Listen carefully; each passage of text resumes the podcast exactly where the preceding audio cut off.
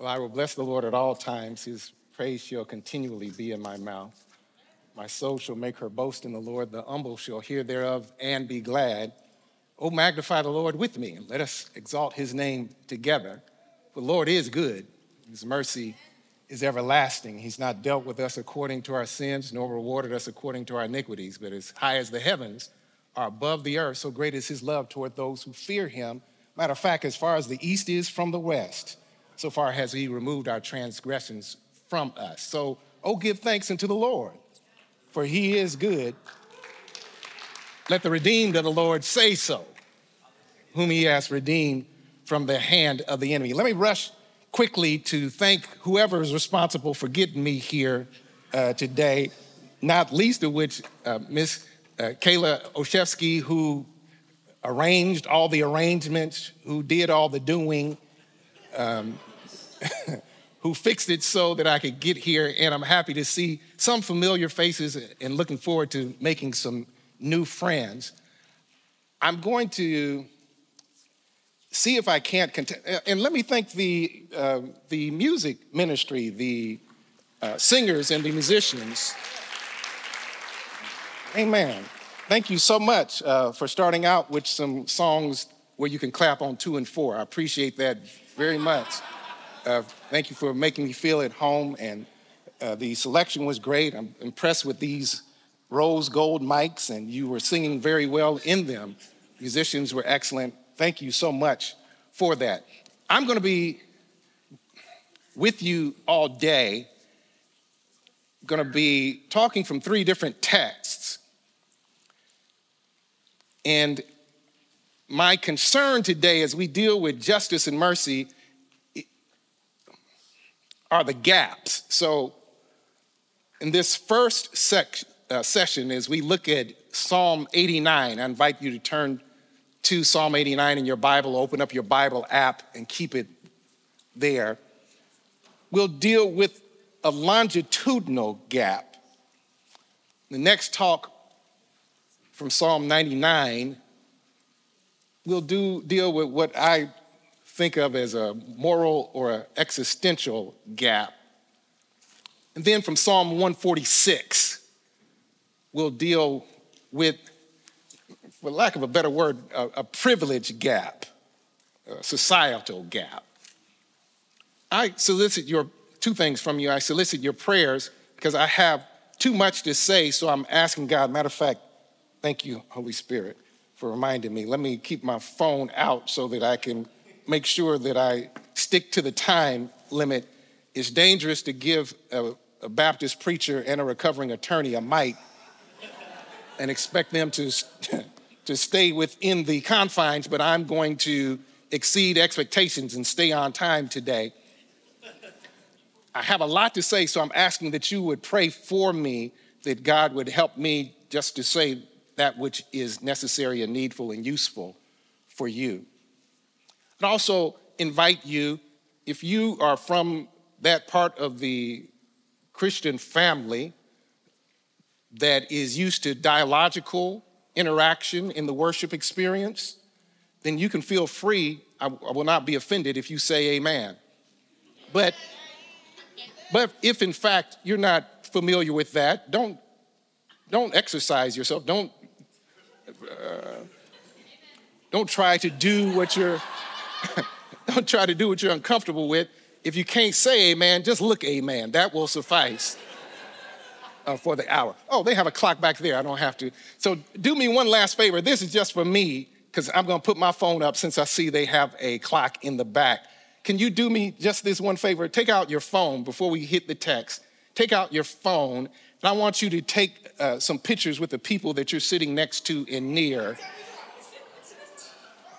so that we can post on social media Restore 24.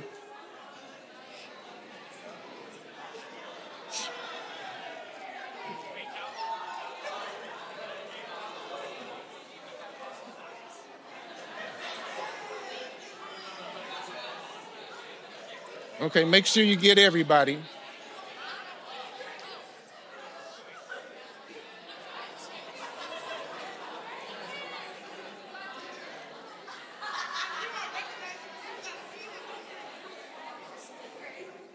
Okay, now that you've gotten the pictures, unless you're using your Bible app, go ahead and put your phone away or at least put it on silent uh, because we don't want to hear your ringtone uh, while we're preaching.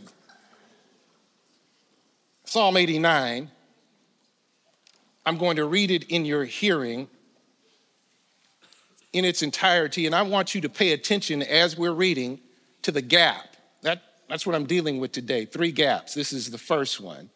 And I'm, from my perspective, I'm calling it a longitudinal gap. I want you to pay attention to the difference in tone between verses uh, 1 through 37 and then verses 38 through 52. Psalm 89. Psalm 89, I'll be reading from the ESV, and it reads thusly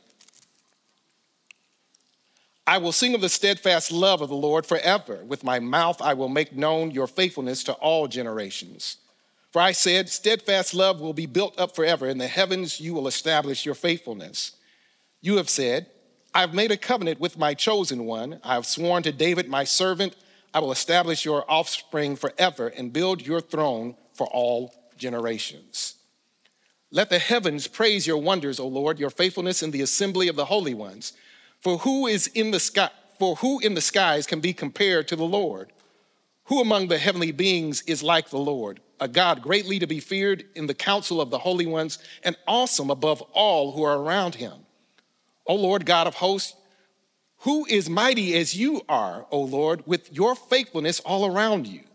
You rule the raging of the sea when its waves rise. You still them. You crush Rahab like a carcass. You scattered your enemies with your mighty arm. The heavens are yours. The earth also is yours. The world and all that is in it. You have founded them. The north and the south, you have created them. Tabor and Hermon joyless, joyously praise your name. You have a mighty arm. Strong is your hand, high is your right hand. Righteousness and justice are the foundation of your throne. Steadfast love and faithfulness go before you. Blessed are the people who know the festal shout, who walk, O Lord, in the light of your face, who exult in your name all day and in your righteousness are exalted. For you are the glory of their strength. By your favor, our horn is exalted.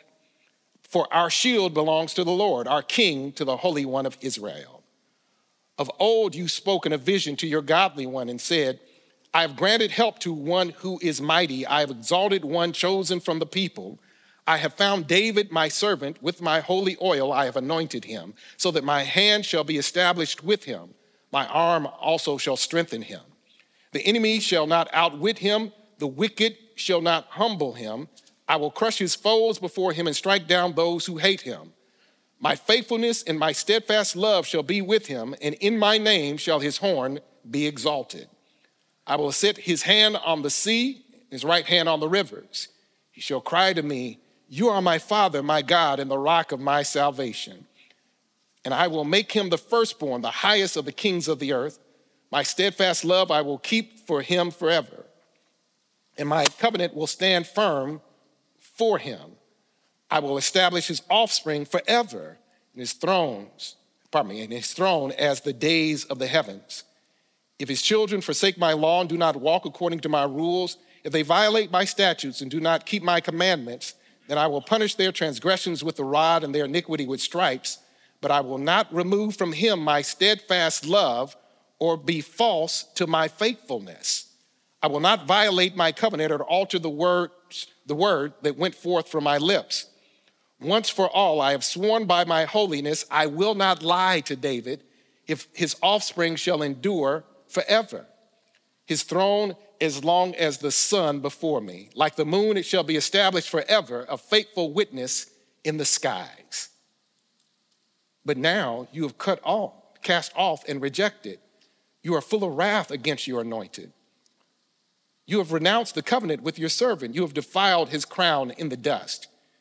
You have breached all his walls. You have laid his strongholds in ruins. All who pass by plunder him. He has become the scorn of his neighbors. You have exalted the right hand of his foes.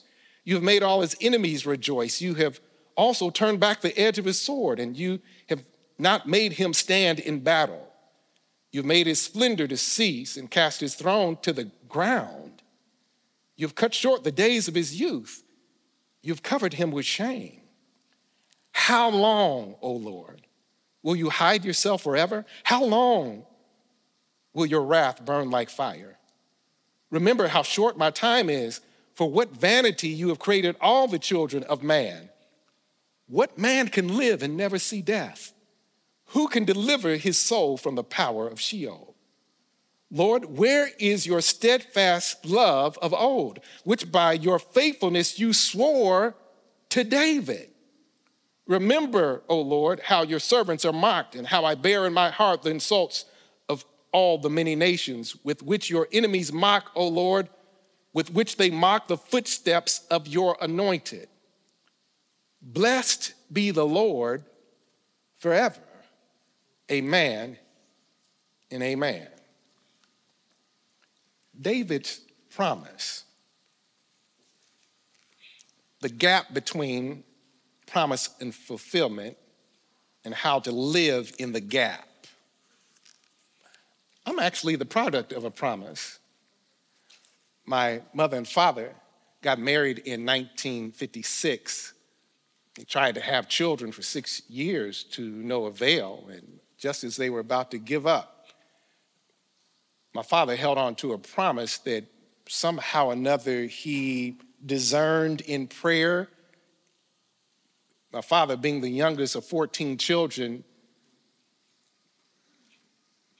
and the other males in the family not having any male heirs, my father said, Lord, if you just give me a son. After six years, of praying and fasting, of course, touching and agreeing, my mother and father conceived and I was born. He had made a promise to God that if you give me a son, then I'll preach. So my father pastored in various places, but lastly in Kankakee, Illinois, where he pastored for 38 years. There was a gap of six years between an assurance of prayer and a promise fulfilled. But that was par for the course because my father lived in the gap between what he understood God's character and power to promise and what his circumstances seemed to indicate. Uh, I'm K. Edward Copeland. My father was William Henry Copeland Jr., his father was William Henry Copeland Sr., his grandfather was William Copeland, who was born in slavery, 1852. My great grandfather lived to be 110 years old. He was born the year that I died. He was he died the year that I born. Just checking to see if you listening. Wait a minute. He was he died the year that I was born. Born in slavery. So I regularly ate with somebody who regularly ate with somebody who was born in slavery my grand, great grandfather, my f- grandfather, and my father lived in the gap of what it means to be an exile in your own country. So when I was born, my father, having heard stories of slavery from his grandfather, having come up with his father in the Jim Crow South, he said, I'm going, my father said, I'm going to get involved with the civil rights movement because we're going to take care of all this racism, all this injustice. We're going to take care of it before my son gets grown. I'm grown. Matter of fact, I'm old and grown. And we're still living in the gap. But my father never gave up hope in the promises of God that one day every valley would be exalted, every mountain would be brought low, the crooked places would be made straight, and all the rough places would be made smooth. I bring all of that to your attention because the truth of the matter is there is a way in which we all are living in the gap between what God has promised and the fulfillment of that promise. We're in a house that doesn't look like the home that we've been promised because there are circumstances that don't seem to line up with what we know about God and what we know about His Word. And so, can we find in between the house that is our circumstances collectively as a, a world, as as strong men all over the world, authoritarianism is on the rise, as democracy is in a precarious place, as there are wars and rumors of wars all around us. In these yet to be United States, how there's still strife and how there is political polarization, but even uh, more narrowly, in our own lives, as we pray for people who are not yet saved, as we try to claim God's promises for answered prayer as it relates to healing, as it relates to deliverance, can we find, while we're living in this house of brokenness, a haven until we get to that home where there is no more sickness, there is no more death, there is no more sorrow, and God Himself will wipe every tear from our eyes. How do we live in the gap between what we know about God's character, His power, and His promises, and the fulfillment, the ultimate fulfillment of those promises? Okay. Well, this text, I think, speaks to that. If you were paying attention as I was reading, if you've read your Bible, if you've never read your Bible, that's fine. This, the basis, the background, the foundation of this text is a promise that was made to David that is recorded in 2 Samuel chapter 7, around verses 4 through 17, where God promised David, it's a covenant that God made with David that he would have offspring, those offspring, that offspring would rule forever. And if you notice in the first uh, part of this text, you kept hearing the word forever. If you look back in your Bible, even uh, verse three and four, where it, a literal quote says, I've made a covenant with my chosen one. I've sworn to David, my servant, I will establish his offspring forever and build a throne for all generations. That was the promise. That was the Davidic covenant. That's the, the framework of the relationship that God initiated with David as recorded in 2 Samuel chapter 4, 2 Samuel chapter 7, 4 through 17. Now, here it's reiterated years later by the psalmist who is reflecting on that and reflecting not only on the promise, but the character of God, the faithfulness of God that backs up that promise. That's what's happening in those uh, first 18, uh, first 14 verses there as he talks about God's faithfulness in verse 5 in the assembly of the holy ones and that nobody can be compared to God. Look at verse 8. He says, Who is as mighty as you are? Not just are you faithful, but you got power like nobody else has. Uh, power that even rules over the most chaotic thing that we can imagine.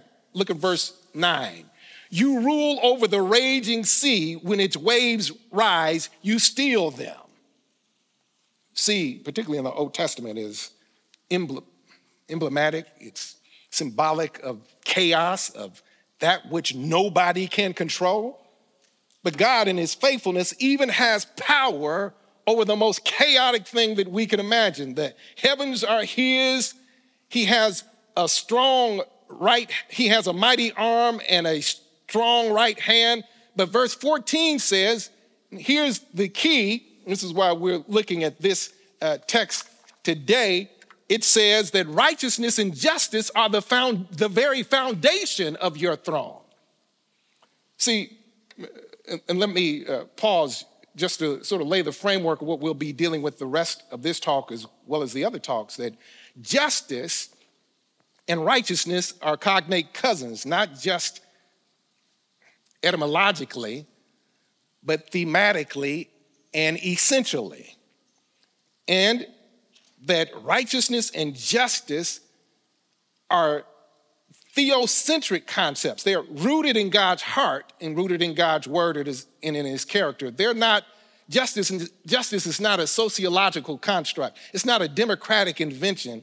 It's not a commodity to be meted out on a fee basis or administered in a way that color codes human value. It's not a unit of revenge or an ultimate desire for retribution. Justice is what, from a pavement level, justice is what people are due in light of the fact that they bear the image of God be it punishment for those who discount that image in others or protection from that discounting by others, justice has as its ultimate goal the pursuit of God's original purpose, plan, and design for humanity and human relations. But here's my point as we look at it in this text, and as we meditate on what it actually means, we see that justice is rooted in the character of God. It's the foundation of his rule, his reign, and it flows from his character. You remember when Moses was encountering God and said, Show me your glory, back in Exodus, what is that, 34? And God preached himself, he proclaimed himself, Exodus 34, I believe, verse 6 and 7. He says, I'm the Lord, the Lord God, merciful and compassionate, uh, merciful and gracious, slow to get angry, abounding in loving kindness and truth forgiving sin, transgression, iniquity, keeping mercy for thousands of generations, but by no means clearing the guilty, but visiting the iniquity of the fathers on the children's children to the third and fourth generation. Justice and mercy flow from his very character, the very self revelation of God. It's not just his character, it's his delight. Jeremiah chapter 9, verse 23 through 24, God says, Let not the wise man boast in his wisdom, let not the mighty man boast in his might, let not the rich man boast in his riches, but let him who boasts boast in this that he understands and knows me. What about you, God? That I'm the Lord God who practices steadfast love, justice, and righteousness in the earth. For in these things, God declares, I delight. Justice is the foundation of his throne. It flows from the very character and nature of God. It's what he takes delight in. And in point of fact, now listen carefully because this is where we start getting into the problem. In the first 14 verses, the focus seems to be on God's character and his promises. And starting with verse 15 in this text, all the way up through verse 37, you see that particular lie, particular lie, why can't I speak today? It, you see that specified, particular lie, particularized in the life of David and this covenantal relationship that God has with David. Uh, you see how God talks about this godly one that he has chosen, named David according to verse 20, and how, uh, verse 24, my faithfulness and steadfast love will be with him, and in my name his horn shall be exalted. If you jump down all the way to verse 35 and 36, he reiterates what has been emphasized already I've sworn by my holiness, I will not lie to David. His offspring shall endure forever, his throne as long as the sun before me, like the moon, it shall be established forever. Great. That'd be wonderful if the text ended right there, verse 37. But we got verse 38. Verse 38 says, But wait a minute, that, that's what you promised, but here's what I'm seeing. What I see is destruction all around me. What I see is literally things like the crown in the dust. You see this in verse 39. You have defiled his crown in the dust. Uh, verse 42, you've exalted the right hand of his foes. Verse 44, you have made his splendor to cease and cast his throne to the ground, and you have cut short the days of his youth. You have covered him with shame a magnificent promise. But then, as the psalmist is writing, this house is broken. I, I don't see the promise fulfilled. You said forever, but my circumstances show that something is amiss here. And so the psalmist ends this psalm, starting with verse 46, by asking questions How long? How long are you going to hide yourself? How long will your wrath burn? Who can deliver his self from the power of death? Where is your steadfast love, God? And how can I bear the mocking of those who taunt me for trusting in your character? Okay, so let's get at it. The, the bottom line is this when it comes to living in the gap, we have to learn to trust in the character of the promiser because God always has something better in mind than what we can conceive. Let me say it a different way. We can trust Him to do more than we understand because He's better than we imagine.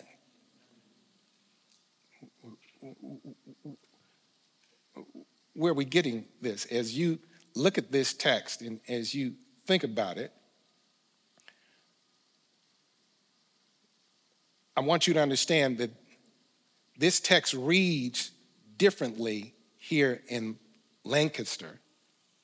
Am I saying that right? Okay. Than it would in Ukraine. Because in Ukraine, those last questions that I read hit differently. They hit differently in Palestine right now and not just Ukraine and Palestine, but uh, in South Sudan, in the Democratic Republic of Congo, in the places where CNN, MSNBC, and Fox don't necessarily cover as much, this text is hidden differently because people are literally living in the gap between their circumstances and what they know about God's character, char- power, character, and proclivities toward his people. See, what is academic and theoretical to us is existentially crucial to those who live with their back against the wall. And what we discern from this text is that you are not going to necessarily live your best life now. Because this is a house. Our circumstances a, are, are a house, but we got a home. And while we're waiting to get home, we don't ignore the circumstances of the house. We don't try to explain away the promises of God, but we learn how to live in the gap by trusting that He has something better in mind than what we can conceive. How do I get that? Well, let me jump very quickly to point out that whenever the Bible asks questions, you ought to pay attention let me give a practical application just up front. I'll hit this again a little bit later, and that is this that authentic relationship invites questions. So you'll notice the psalmist, as he is questioning, he says, How long, O God, will it be like this? He asks, Who can deliver us from death? He asks, Where is your mercy? Where is your faithfulness to David? Well, the psalmist had to die living in the gap with some unanswered questions. My father passed away September 11th last year with a whole lot of unanswered questions. He said, When I was born, I'm tired of singing We Shall Overcome, so I'm going to get out here and march. He marched with Dr. King. He did a whole lot of stuff in his community around the issues of justice. But he had to die with that tension that there's something that I believe God can do and that he's promised to do that I don't see yet. And we have to learn that it's all right to have questions. It's all right to say how long. It's all right if you're in authentic relationship with God. It's all right to express your true emotions and say to God, I don't understand how this house can become a home. I don't understand why you're taking so long.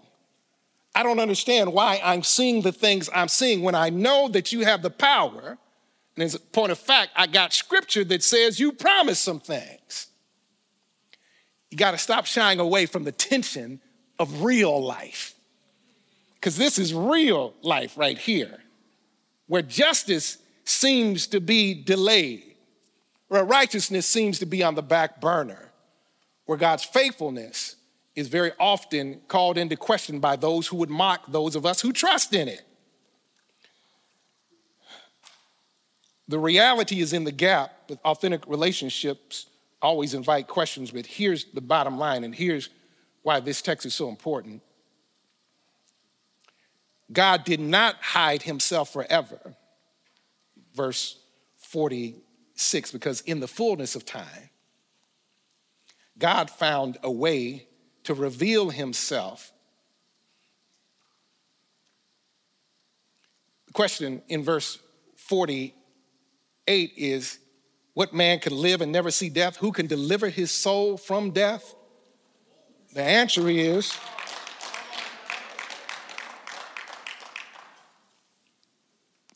that the son of David, the one whose throne is established in justice and righteousness, did reveal himself, even though there was nothing in him that would cause people to be attracted to him, but he was wounded for our transgressions, he was bruised for our iniquities. The chastisement of our peace was upon him, and by his stripes we are healed. All of us, like sheep, had gone astray. But the Lord had laid on him the iniquity of us all. Who? This greater David. This one who broke the bounds of expectation, the one who will rule forever and ever. He is the only one that can answer the question what man can live and never die? Yeah. Because he once was dead, but now he lives forever because he took the keys to death, hell, and the grave. Where is your steadfast love? I know where it is. It's a hill called Calvary where someone gave up their life for the joy that was set before them, despising the shame. He who knew no sin became sin on our behalf that we might become the righteousness of God in him. It was there where justice and mercy met, where God fulfilled his promise in a way that David and the psalmist could have never anticipated, never expected. Because in the person of Christ, you remember those last few verses, it talked about this anointed one who would be mocked. You see this? This is in verse uh, 50 as well as verse 51. How your servants are mocked. I bear the insults of many nations. Uh, the enemies mock, they mock the footsteps of the anointed in a greater way than the psalmist could have ever anticipated. Because here's my, my, my, here's all my point. You can trust in God to do more than what you understand because He's better than you imagine. It, the promises of God in Christ are yes and amen. And because of who He is, we have a more profound reason to trust in God's character than even the psalmist. Now, think about how the psalm is framed, right? Those first 37 verses talk about the faithfulness of God. And then he goes into the questions, but how does he end? Look at verse 52 Blessed be the Lord forever. Somebody ought to say, Amen. That's what he said. Blessed be the, the Lord forever. Why? Because despite the circumstances of this house, I know I got a home and I'm living in the haven of his character. That's how that works. And so it's with that hope that we can live in the gap. I told you my father died September 11th last year. What I didn't tell you is that he died about 9:30 in the evening. His caregiver a young man named Aaron was preparing him for, for bed. My father suffered from dementia, uh, Alzheimer's. And at 90 years old, he didn't have the same gait didn't have the same strength. The caregiver, as he was uh, taking him uh, from the bathroom as he finished his grooming, getting ready to take him back to the bed, my father said to him, God is going to heal the land. And the caregiver said, What'd you say, Dad? He said, God is going to heal the land. And in that instant, he slipped into glory. Without a grunt, without a sigh, with no indication other than a twinkling of an eye, his last sermon was God is going to heal the land. Why? Because if you learn how to live in the gap well, even with your dying breath, you can trust in the character of the one who can do more than you understand because he's better than you imagine. And his justice one day will prevail, righteousness will reign because it flows from his very character. And since he's sovereign over earth and sky, he's also sovereign over time and eternity. And one day, we'll see him as he is. Right on time. I told y'all.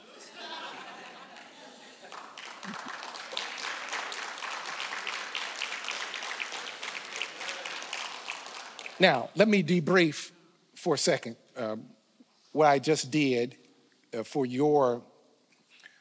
Uh, part of what I want to do in our time today is not just give you the truth of God's word, but sort of equip you to sort of think through how I did it so you can put it in your utility belt. Uh, you understand what I mean when I say utility? Batman doesn't have any superpowers, he just got a good utility belt, right? so you don't have to have any superpowers, just make sure you got a good utility belt. So, for those of you who are discipling, this was a long passage of scripture, right? Psalm, what, 52 verses? So what did I do? I read all of the verses, but you notice I didn't go verse by verse. I didn't even really, to a certain extent, necessarily highlight the stanzas. What I did is after I read it, I went back through sort of the key areas, the key inflection points, right? I, I, I, went back through the story. This works not just for like long psalms, this also works for like long narrative passages. If you're trying to help somebody understand them, read it, go back through the story and tell it sort of with the main pillars in mind, or even help to foreshadow it. What did I do before I read the scripture? I said, pay attention to how it shifts between verse 37 and 38, right? You can do that with the people that you're discipling. Show them how the Bible is working. Don't get caught up in the side eddies and all the details to the extent that you miss the point. So, what I did is I went back through the story and then I told you what the point was, and then I talked about some applications. So, that's a good way when you have long passages of scripture or passages of scripture that have a lot of details in them where you would be tempted to go off. Some of us are just like uh, dogs. You know how a dog will see a squirrel and then just run after it? Uh, that's great in your personal Bible study, you know, when you, uh, you Bible nerds are just nerding out, that's great. But when you're trying to help somebody understand the scripture and it's a long passage, go through the story, but stick with the point and then help them see the applications. Applications like God invites questions. He, he has no problems with questions because authentic relationship requires questions so that clarity can be provided. We also pointed out this idea of the reality of living in tension. That very often we don't want to deal with the tensions of life, but life is full of tensions. You got to learn how to live in that gap. But ultimately, you show how Christ is the ultimate fulfillment of every part of Scripture. All of Scripture is prophesying and pointing toward Him. That's enough of that. We'll, we'll have time for questions later. Is that correct? Okay. I hope that you've been edified by that first little run. We'll take another run at it in just a few.